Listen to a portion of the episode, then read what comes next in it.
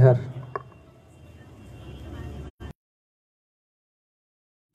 आज, आप जितने लोग भी बैठे हुए हैं, जो भी घटना घटी है, उसके बाद भी आप लोग यहाँ हैं, बाकी सभी शायद, उलझनों में फंसे हुए हैं। मैं भी पूछ ही रहा था आपसे कि क्या विषय कैसे हुआ, मुझे समझ में आया। अभी आप लोग, ऐसा भी पता चला कि आप लोग को वापस अभी जाना पड़ेगा सबके सबको वहीं पे। तो मैं चाहूँगा कि जल्दी से भोजन हो आप लोग का और फिर आप लोग जाएँ, बाकी जो लोग आ सकते होंगे फिर वो आएँगे। हाँ इस घटना के बाद, मुझे भी ऐसा लग रहा है क्योंकि चार छः दिन का ये पूरा का पूरा एकादशी के एक तरीके से त्यौहार हो जाता है और वहाँ पर सबसे ज़्यादा साल भर की लोग आते हैं, एक आमदनी का अच्छा घर परिवार चलाने का एक अच्छा समय मिलता है और उसी समय पर इस घटना के कारण शायद बंदिश दे दी गई है कुछ समय की। मैं सही हूँ? एक दुखद घटना है। मैं मैं केवल इतना कह सकता हूँ कि आप सबके साथ आज विषय इसलिए रखा था क्योंकि मेरा मन था कि मुझे लगता है कि ओंकार क्षेत्र में जब सभी लोग आते हैं, जितने भी लोग यहाँ से परिक्रमा करने के लिए, परिक्रमा जब उठाते हैं या केवल भगवान के दर्शन करने आते हैं जो सेवा का एक क्षेत्र जो आप लोग का है, वह अछूता रह जाता है। हमारे जैसे बहुत सारे लोग उस सेवा के क्षेत्र को देख नहीं पाते। जो आपकी सेवाएँ चल रही हैं, उसको हम देख नहीं पाते हैं। या देखते भी हैं तो हमें लगता है कि ध्यान हमारा अच्छी तरीके से वहाँ पहुँचता नहीं है कि आप लोग सेवा कर क्या रहे हैं। मेरा ज़रूर मन था कि मैं जब परिक्रमा आरंभ करूँ, जब परिक्रमा उठाऊं तो एक बात ज़रूर हो कि आप सभी लोगों के बीच में जो नावों से आज तक पूरे यात्रियों को मैया की सेवा कराते रहे हैं, कहीं जलधारा के बीच में ले जाते रहे हैं, कहीं उनकी पूजा पाठ कराते रहे कई जगहों पे तो ऐसा होता है कि मैया की धारा अगर थोड़ी सी किसी वजह से कम है तो आप लोग बिल्कुल मध्य में लेकर जाते हैं और वहाँ पर भी पूजा कराते हैं। मेरा मन ज़रूर था कि एक दिन ऐसा हो जब आप सबके साथ बैठकर हम सब भोजन कर सकें।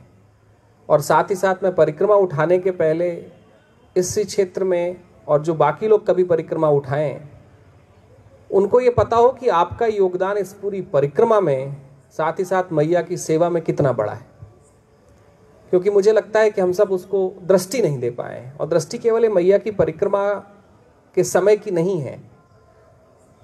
एक बड़ा अच्छा संवाद है राम जी का केवट जी के साथ, मानस में। अगर आप लोगों ने मानस कभी देखी होगी तो वहाँ एक संवाद चलता है, केवट संवाद। उस संवाद के बगैर मानस पूर्ण नहीं होती। सबसे महत्वपूर्ण संवाद कहा जाता है राम जी का, केवट जी के संवाद।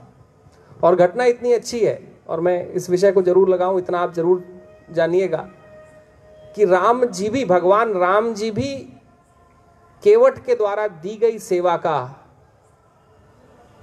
जो सेवा केवट ने दी थी, जब उन्हें पार लगाया था तो जब राम जी ने उनको उस सेवा का मूल्य देना चाहा था तो मूल्य नहीं दे पाए थे। केवट ने उनके मूल्य देने से मना कर दिया था।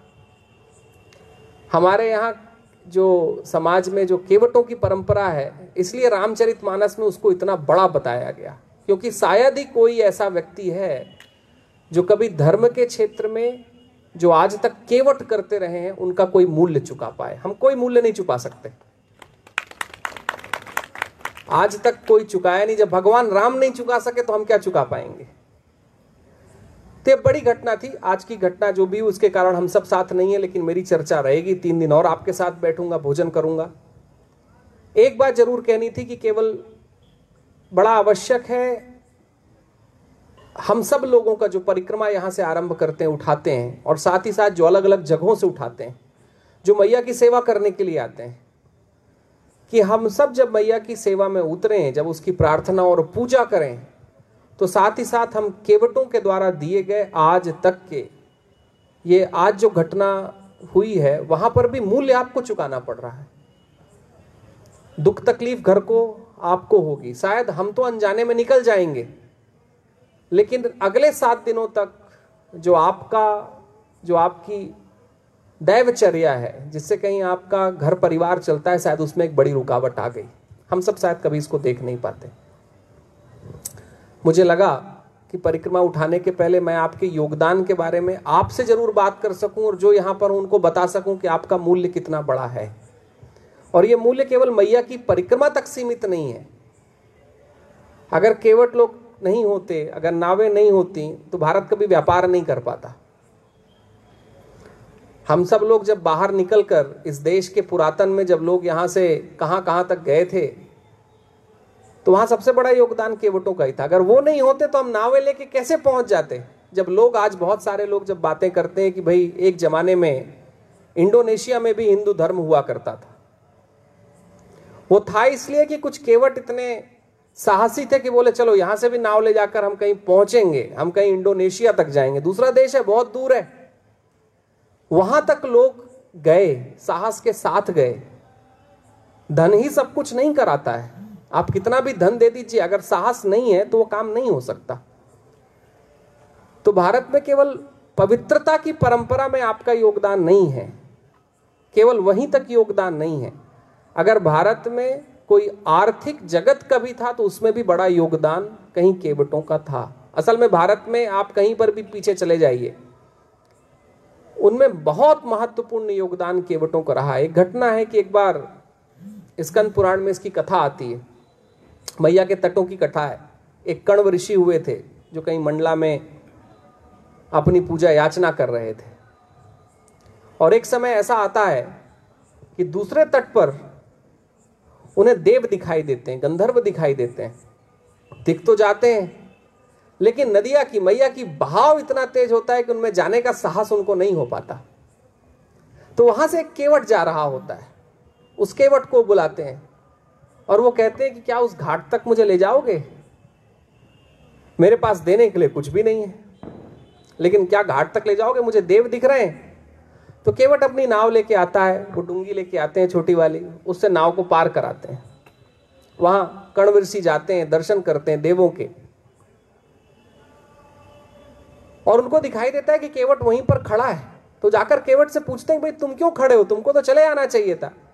बोले, इस पार लेके आया हूँ महाराज, उस पार आपको लेकर कौन जाएगा?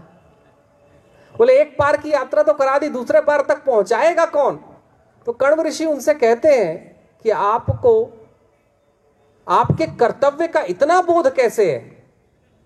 बोले, भगवान हम जब मैया की धारा में उतरते हैं तो मैया की धारा में एक ही चीज़ दिखाई देती है कि हम अपने कर्म को पूरी तरीके से पूर्णता के साथ करके आ जाएँ।